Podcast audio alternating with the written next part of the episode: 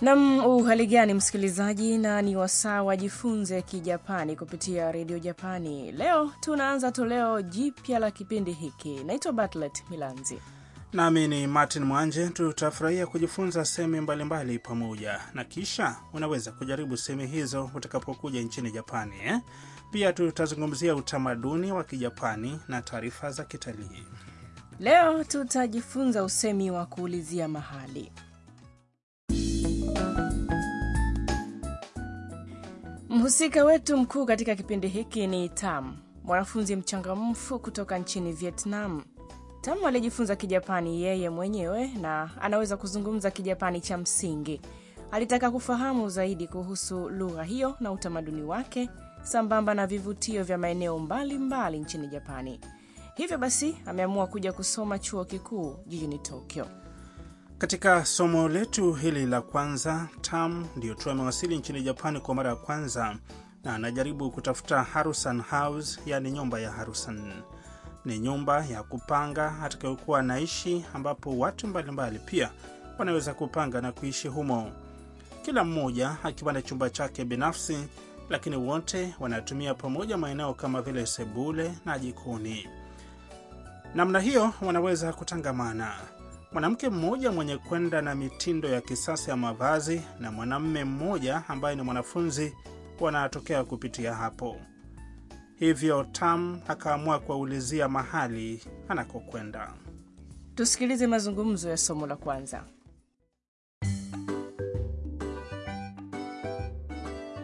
すみませんハルサンハウスはどこですかハルサンハウスあれ僕たちの家だよねすぐ近くです一緒に行きましょうはこっちだよいありがとうございます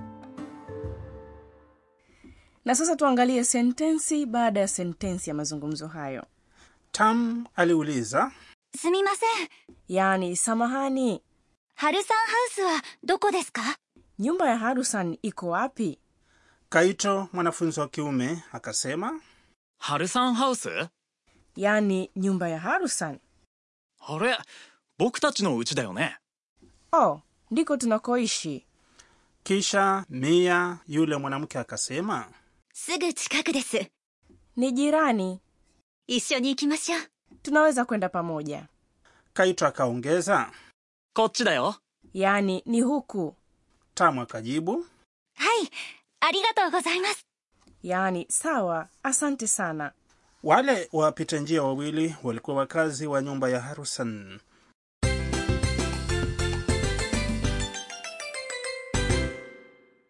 Usemi wa msingi kwa leo ni nyumba ya Harusan iko wapi? ハルサンハウスはどこですか Kama utafahamu usemi huu, basi utaweza kuulizia mahali. Tusikie maelezo kuhusu usemi wetu wa msingi. ハルサンハウス Ni jina la nyumba hiyo ya kupanga, は ni kiunganishi cha mada, Kwa hiyo mada ni nini?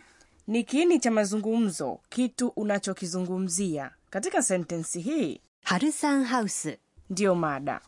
どこですか Ina maana iko wapi? Hoja kuu ya leo, ukitaka kuulizia mahali, ongeza kiunganishi wa baada ya jina la mahali, kisha sema どこですかどこ ni kiulizi wapi. Ukiongeza ですか na kupandisha kiimbo hufanya iwe swali. Kwa hivyo unaongeza wadoko deska baada ya jina la mahali, si ndio? Naam, sasa ngoja tufanye mazoezi. Sikiliza na urudie.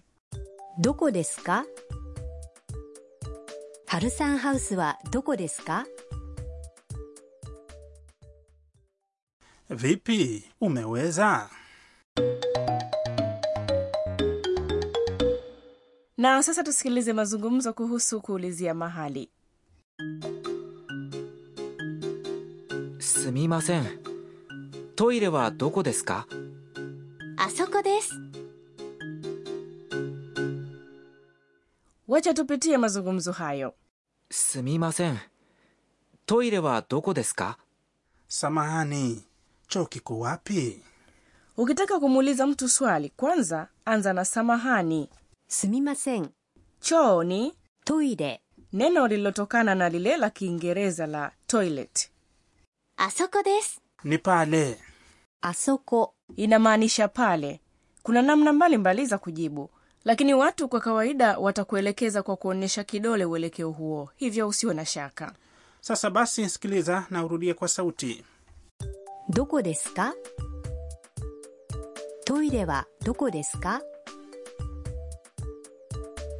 すみません。トイレはどこですかすみません。トイレはどこですか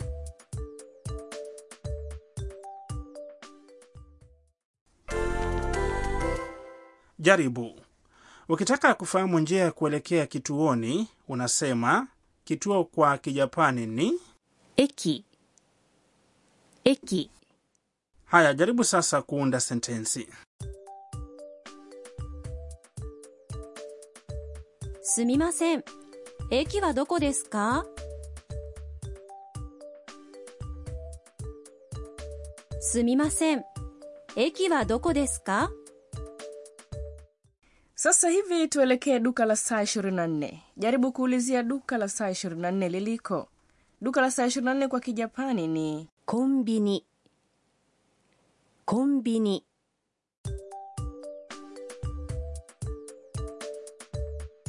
すみませんコンビニはどこですか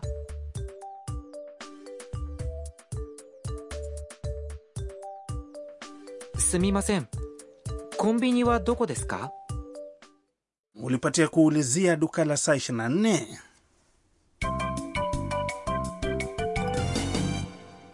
sasa basi tunakuletea usemi wa ziada wa leo katika kipengele hiki tunakutambulisha usemi kutoka kwenye somo letu ambao utafaa iwapo utaukumbuka sawa sawa na usemi wetu wa ziada wa leo ni kutoka katika sentensi ya tam ありがとうございますありがとうございます hutumika kuonyesha shukrani maana yake ni asante sana unaweza kusema tu ありがと lakini ni ungwana zaidi kusema うありがとうございます ni zamu yako sasa msikilizaji jaribu kusema hivyo ありがとうございます。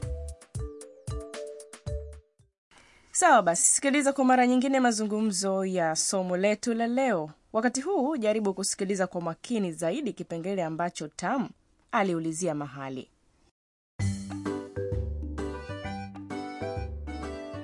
すみませんハルサンハウスはどこですかハルサンハウスあれ僕たちの家だよねすぐ近くです一緒に行きましょうこっちだよはいありがとうございます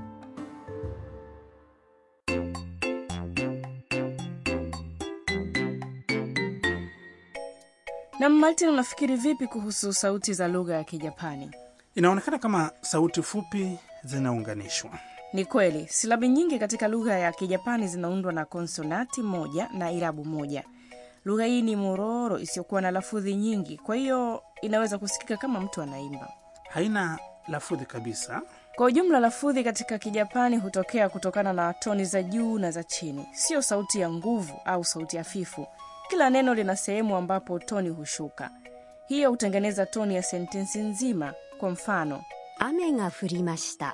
ina maana ya mvua ilinyesha lakini kama utatamka namna hii 雨が降りました。 maana itakuwa pipi imedondoka kweli kijapani hakina sauti nyingi sana kwa hiyo utamkaji wake si mgumu sana baada ya muda toni itakuwa sawa iwapo utaendelea kusikiliza kwa makini sawa sawa nami nitafanya hivyo basi unaweza kukipata kipindi hiki kupitia tovuti yetu ya www nhk or jp mkwaju lesson mkwaju sw mkwaju mazungumzo ya somo pia yanapatikana katika muundo wa katuni ya anime ukifika hapo bila shaka utatazama mwenyewe ungana nasi tena wakati mwingine ufahamu zaidi juu ya nyumba ya harusan anayoishi tam